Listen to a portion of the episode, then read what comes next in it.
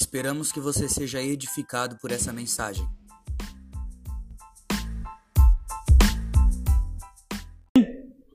Glória a Deus. Eu quero falar com você, quero conversar com você aquilo que Deus pode fazer e vai fazer.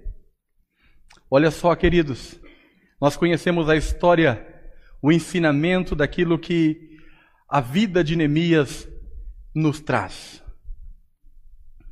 Mas eu quero tratar com você algumas coisas nesta noite. Por que que muitas vezes nós estamos na casa de Deus e nós não conseguimos alcançar aquilo que está proposto para alcançarmos? Por que, que nós estamos servindo ao Senhor? Somos pessoas até mesmo obedientes ao Senhor, tementes a Deus, somos pessoas de fé, mas nós não alcançamos o resultado da fé.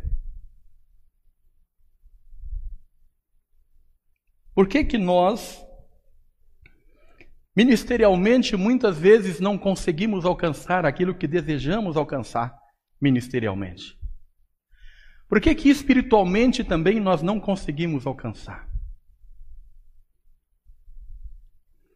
Eu quero começar fazendo algumas perguntas para você. E a primeira delas é: quantas vezes você começou algo e você parou?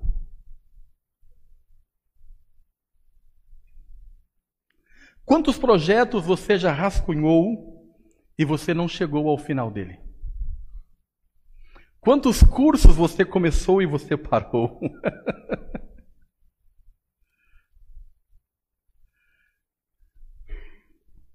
Quantas coisas você disse, eu vou fazer, eu vou fazer, eu vou fazer, mas no outro dia você já mudou totalmente de ideia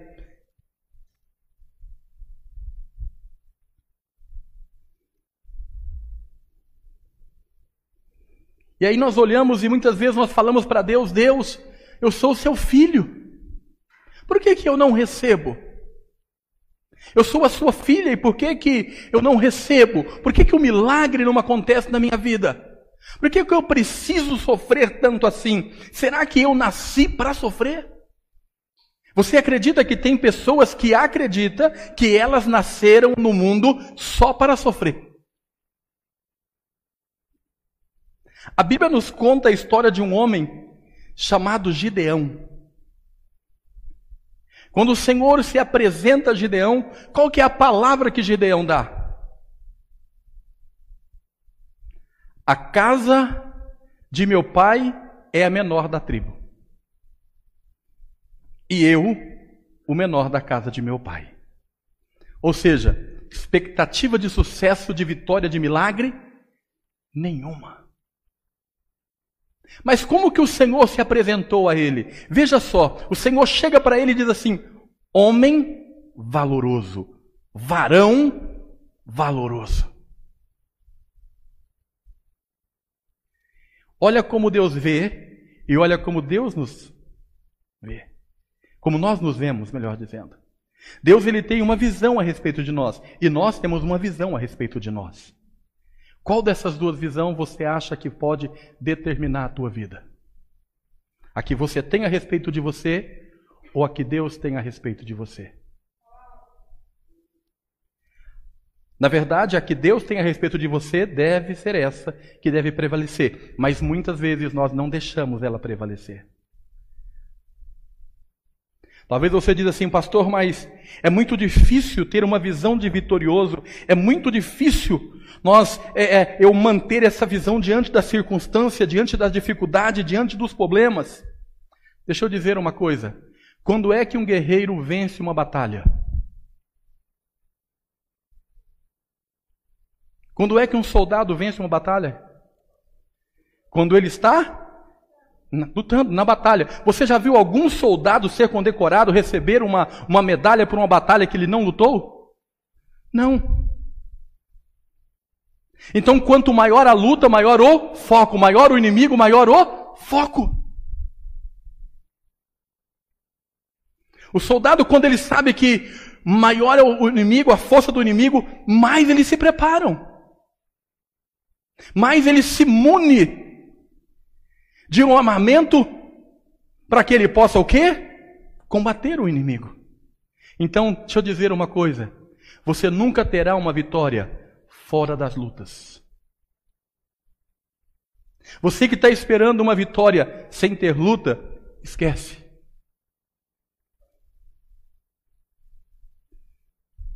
Aí talvez você assim, pastor, mas eu sou filho de Deus. O filho de Deus, Jesus Cristo, foi ao madeiro para vencer por nós. Como homem, ele abriu mão de ser Deus, esvaziou-se de si mesmo padeceu na cruz do Calvário, venceu a batalha da tentação quando foi levado ao deserto, passou por aquilo que qualquer ser humano poderia passar, mas ele venceu. Olha só, queridos,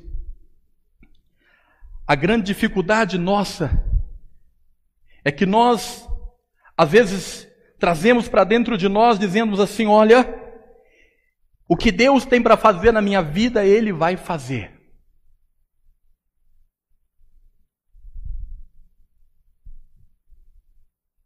O que Deus quiser fazer da minha vida, Ele vai fazer. Deixa eu te fazer uma outra pergunta. Você acha que Deus quer salvar as pessoas? Mas você acha que todas as pessoas serão salvas? Por quê? Você acredita que Deus quer te abençoar? Você acredita que Deus ele tem uma história, um milagre, ele tem algo extraordinário para fazer através de você? Então por que que isso não acontece? Os meninos de sábado estão em uma uma conferência, como tá, como deu o nome aí? Uma série de mensagens sobre uma igreja relevante. Você acredita que nós podemos ser uma igreja relevante? Seremos esta igreja?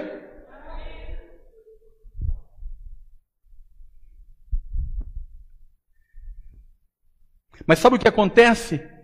Ou por que muitas vezes não acontece? É porque nós estamos perdidos na caminhada.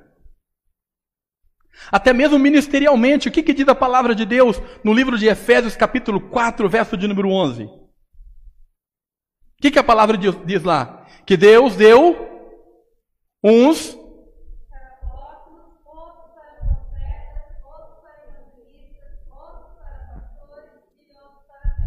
Ok?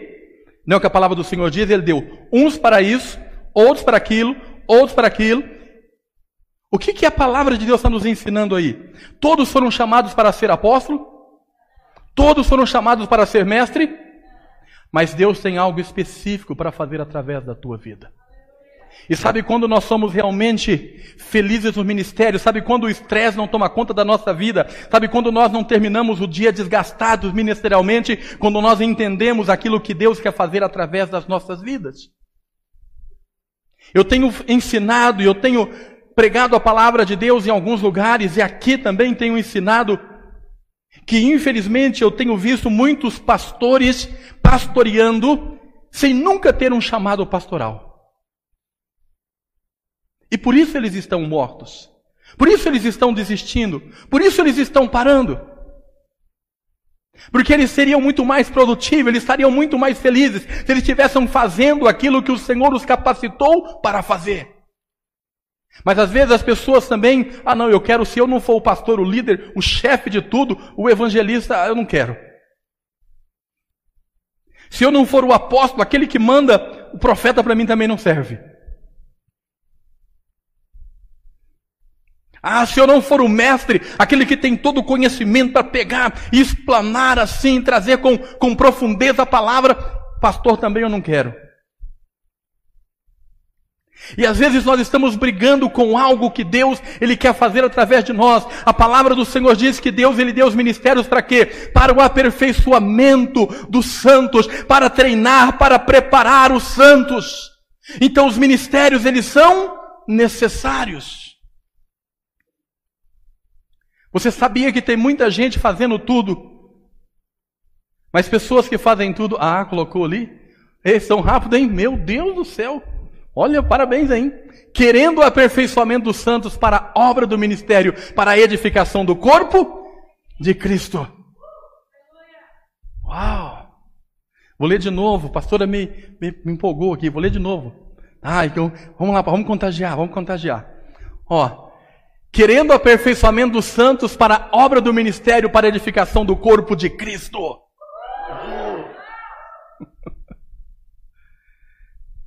Então, para que serve o ministério? Para aperfeiçoamento. Agora foi, né? tá. Perdemos, perdemos a sintonia. Mas tudo bem, vamos voltar, vamos. Para que, que existem os ministérios? Para a obra. Então, escuta uma coisa: o apóstolo é necessário, mas o profeta também é. O evangelista também é. Os pastores também são. E os mestres da mesma forma.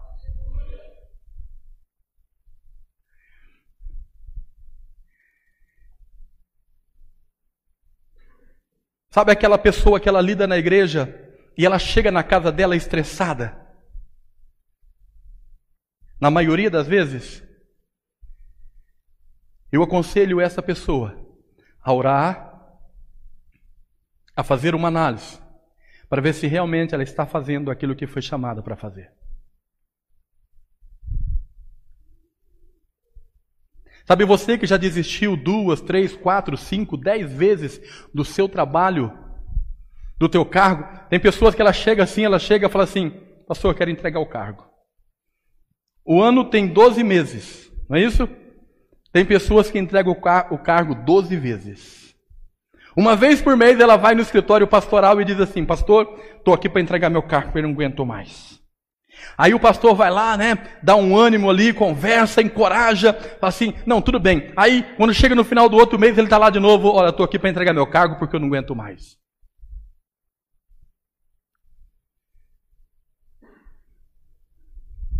Aí nós entendemos que essa pessoa ela não está fazendo aquilo que ela foi chamada para fazer.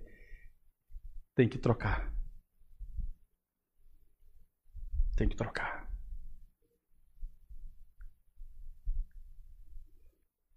Na nossa vida profissional não é diferente. Na nossa casa não é diferente. Na nossa família não é diferente.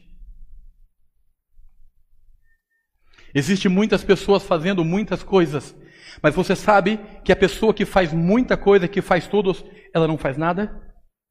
Já viu aquela pessoa quando você fala com ela, tudo ela sabe, você pode saber que essa pessoa não sabe nada. Eu preciso colocar um bloco aqui, sou pedreiro. Vamos puxar um negócio aqui, sou eletricista. Eu preciso, sou baterista. Melhor do que os dois que tem aqui. Só não, só não quero mostrar a minha habilidade ainda, por enquanto.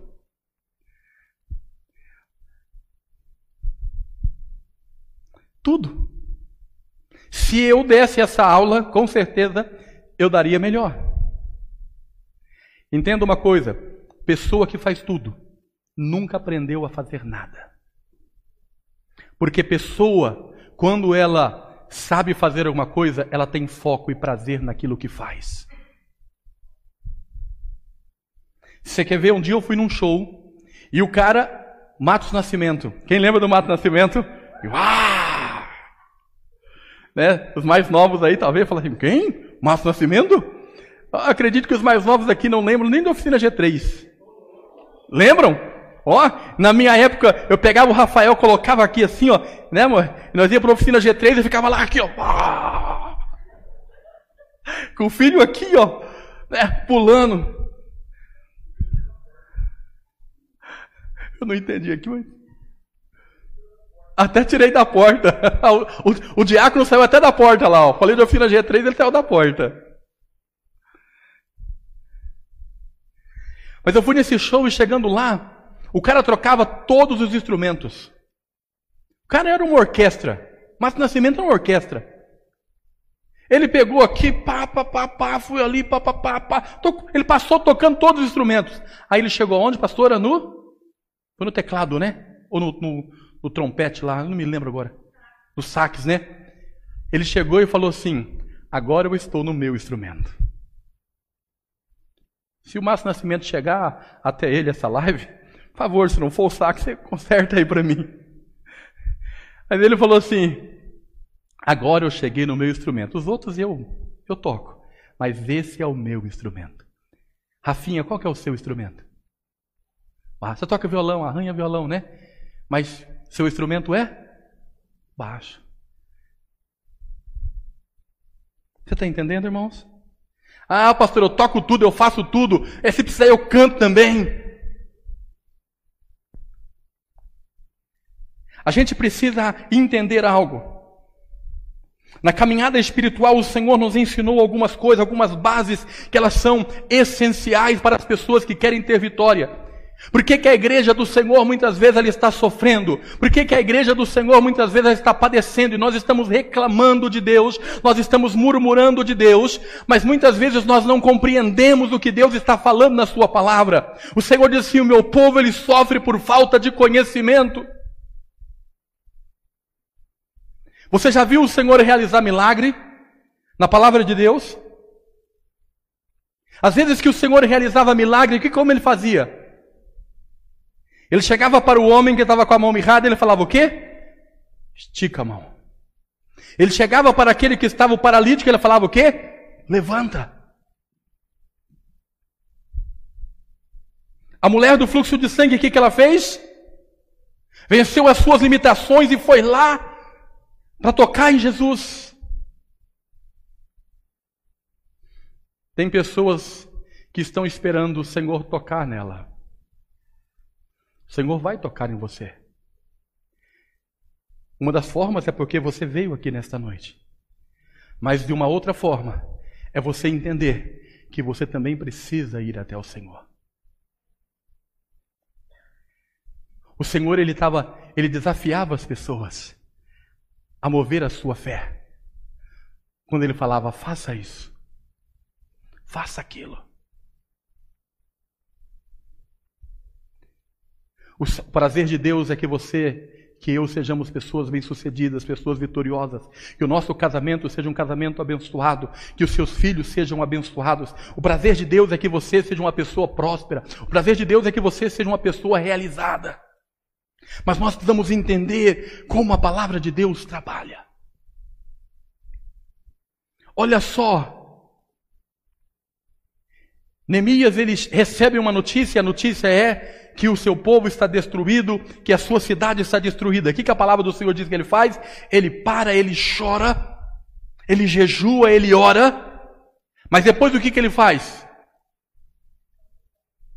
Ele ora, ele chora, ele jejua, mas depois do que, que ele fez?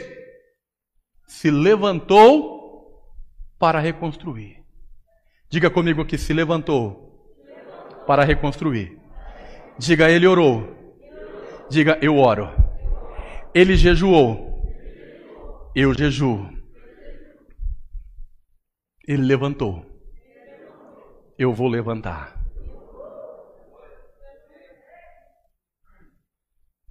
E aí ele começa a realizar a obra.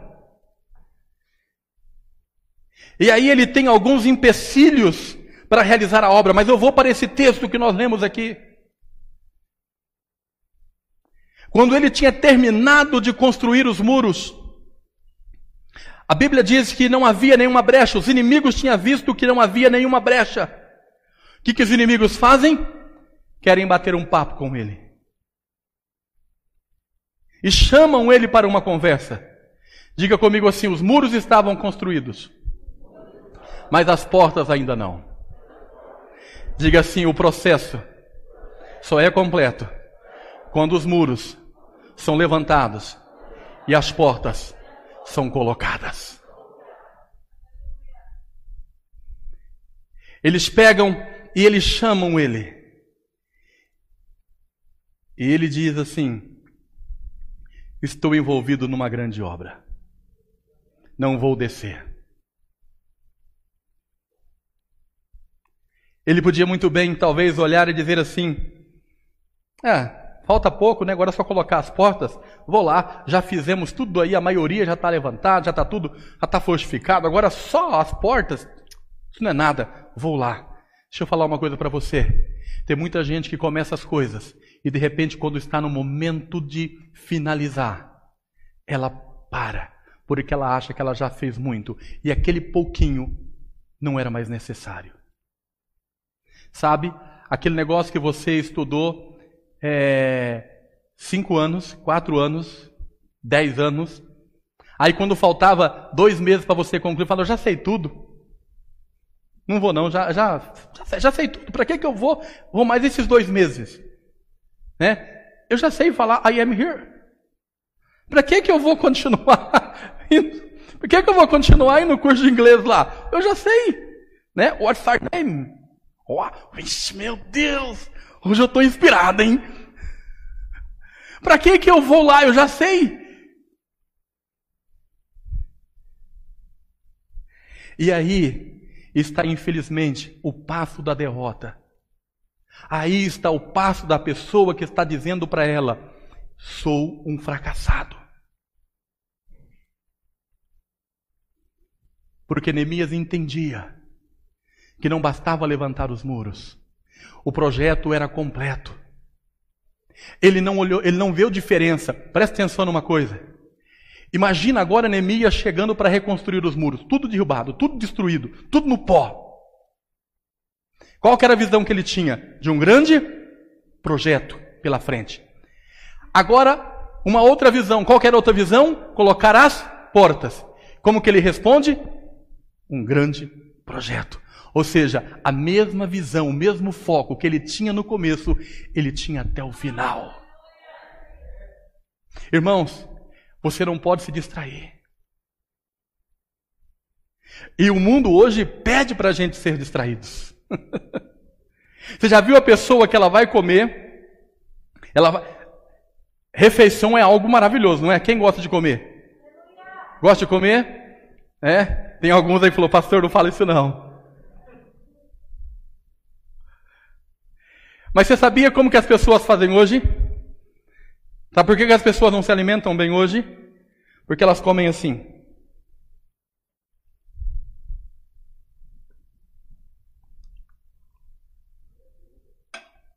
Não dá glória a Deus, não, peraí. Imaginando que isso aqui é o prato de comida.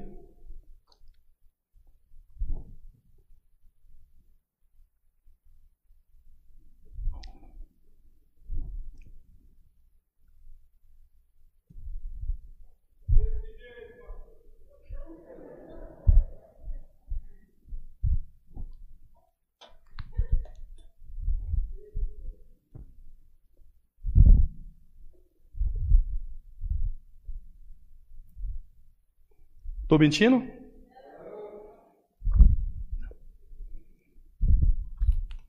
A pessoa não consegue ter o controle, o foco, o domínio na hora da sua refeição. Isso indica que ela vai passar o período, maior parte do seu dia, ela vai passar envolvida em uma coisa de distração. Você poderia fazer muitas coisas durante o seu dia, você poderia ser produtivo durante os seus dias. Mas você passa a maior parte do tempo respondendo perguntas no WhatsApp.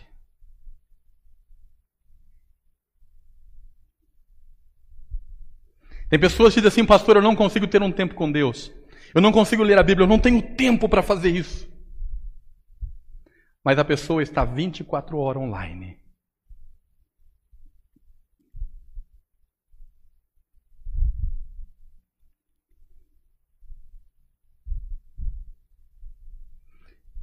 Isso é apenas uma coisa que pode tirar o foco da sua vida.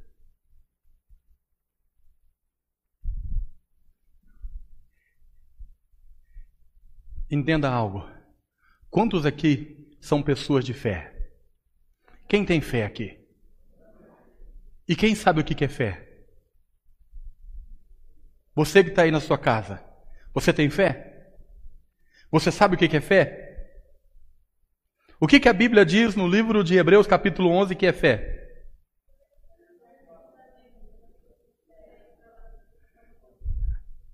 Vamos lá, vamos de novo, que eles estão se ajeitando. O que, que a Bíblia diz no livro de Hebreus, capítulo 11? Ó. O que, que diz?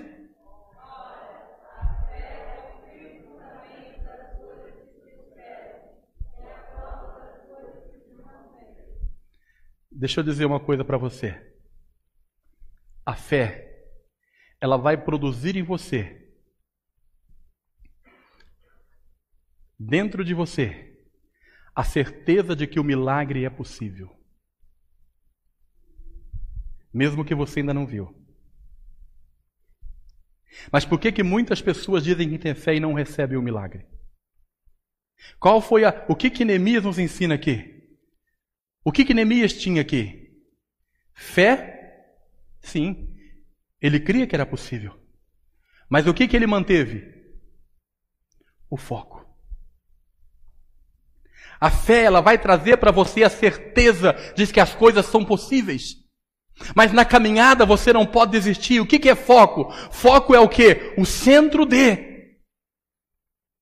Literalmente a palavra foco ela significa o centro de o centro daquilo que você quer, do lugar que você quer chegar, das coisas que você quer realizar, daquilo que você quer conquistar. Agora, se você ficar mudando aqui, se você ficar mudando ali, se você ficar mudando lá, hoje você levanta e você tem uma expectativa, amanhã você levanta e você tem outra expectativa. Hoje você quer médico, amanhã você quer ser psicólogo, no outro dia você quer ser advogado, no outro dia você quer ser simplesmente uma dona de casa. Você não vai ser nada.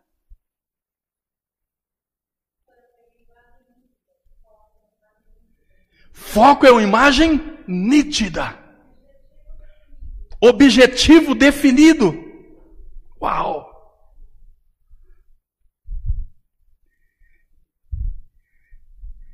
Meu irmão, por que, que você está caminhando ministerialmente e talvez você não chegou aonde você tinha que chegar? Porque as distrações deste mundo, isso não quer dizer que você não é pessoa de Deus, não. Isso não quer, não quer dizer que você não ama Deus, não, irmão. É a distração do mundo tirou o foco do lugar aonde você tinha que chegar. Quando o Senhor chamou Pedro, o que, que o Senhor diz para Pedro? Pedro, tu me amas? Ele diz, Senhor, sim, eu te amo. Mas o que, que Jesus no final disse para ele? Então vai e apacenta as minhas ovelhas. Por quê? Porque foi aquilo que Jesus disse para ele no início da caminhada. Jesus esperava que ele mantivesse o foco, a fé, a perseverança, a determinação até o final, porque foi isso que ele foi chamado para fazer, foi isso que ele foi chamado para realizar. Deus tem te chamado para fazer coisas grandes, Deus quer fazer através de você coisas extraordinárias, mas você não pode se perder na caminhada, você não pode se distrair.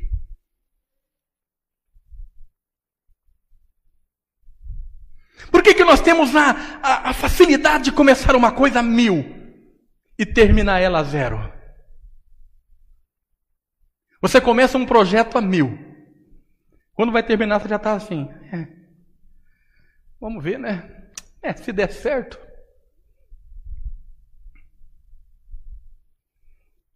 A palavra de Deus nos ensina que no reino de Deus nós somos chamados para ser produtivos. Mateus capítulo de número 28. O que, que a palavra do Senhor diz no verso 19? Ide e fazei discípulos. Alguém faz discípulo sentado? Alguém faz discípulo só tendo fé? Alguém faz discípulo só achando que é espiritual? Discípulo se faz na prática, vida na vida. Discípulo é a entrega, é a renúncia da nossa própria vida para produzir na vida de outros a vida de Cristo.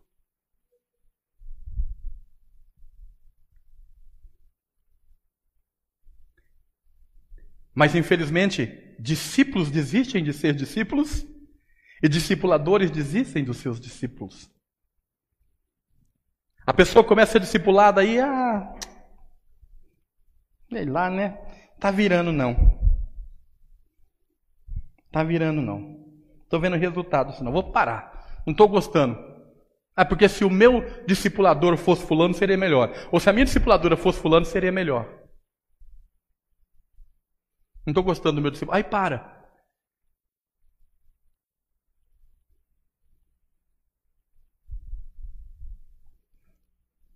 Aí desiste. não quer mais ser discipulada. Porque ela queria um, uma, ela queria um diagnóstico na hora. Ela queria que, na verdade, você desse uma ingestão e curasse ela. Mas ela precisa entender que para tudo tem um processo. Eu vi algo extraordinário, ouvi, na verdade, algo extraordinário que o Yuri me contou.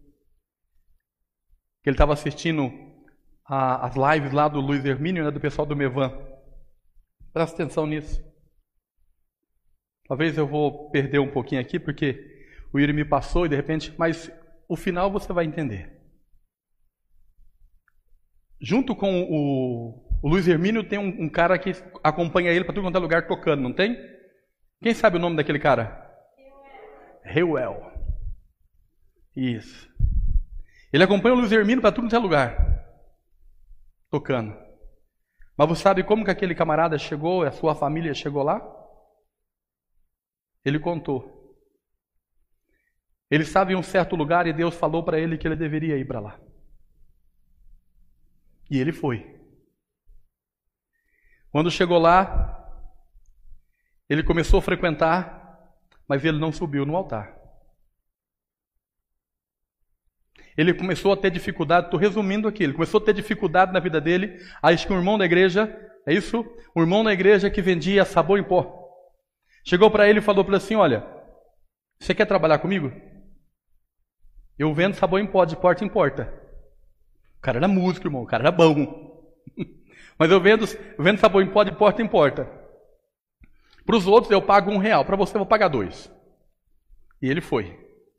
E quando ele chegou lá, parece que um dos pastores, dos líderes do ministério, chegou para o Luiz Hermínio e disse para ele: Ó, chegou um camarada aí, assim, assim, assim, assim. O Luiz Hermínio falou: Tá bom, beleza.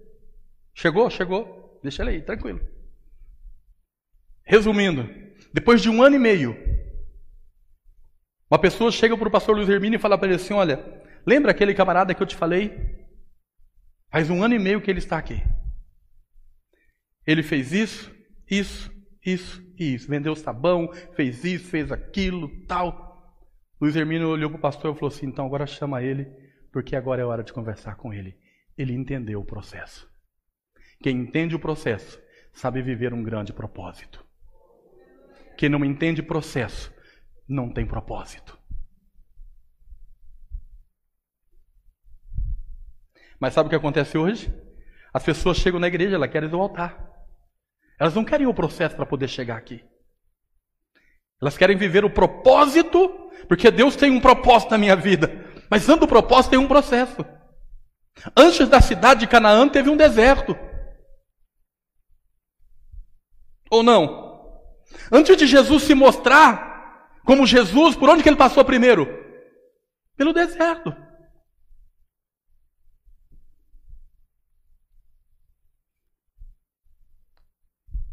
Mas nós precisamos entender que Deus ele quer fazer de nós pessoas extraordinárias naquilo que fazemos, milagres extraordinários Deus quer operar na nossa vida. Porém, nós precisamos compreender que nós não podemos desistir, temos que ter foco naquilo que nós queremos. Como você quer a tua vida espiritual, como você quer a tua casa, como você quer.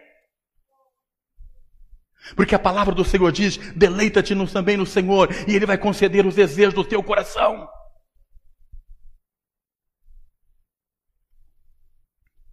Mas você não pode se perder na caminhada. Você já viu aquela pessoa que ela vai abrir um comércio? Ela abre um comércio.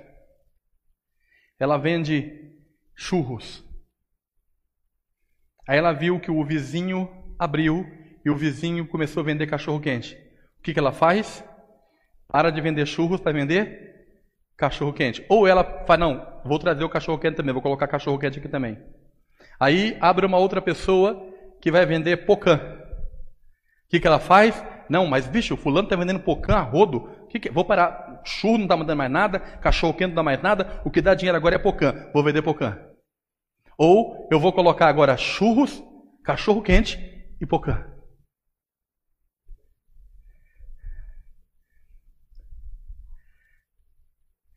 Olha lá. O que está dando dinheiro agora é curso de. é professor de inglês. Isso está dando dinheiro. O cara está rico, aquele cara lá está rico, está rico, está rico, rico. Sendo professor de inglês, vou fazer um curso pela internet e vou começar a dar aula. Aí ele vai lá, aí o que ele faz? Vende churros, cachorro quente, pocã e dá aula de inglês. No final de tudo, o que essa pessoa fez? Nada. Você está entendendo, meu irmão? Neemias disse assim: Eu estou realizando uma grande obra. Os muros já foram levantados, mas as portas ainda não foram colocadas. Ainda não foram colocadas.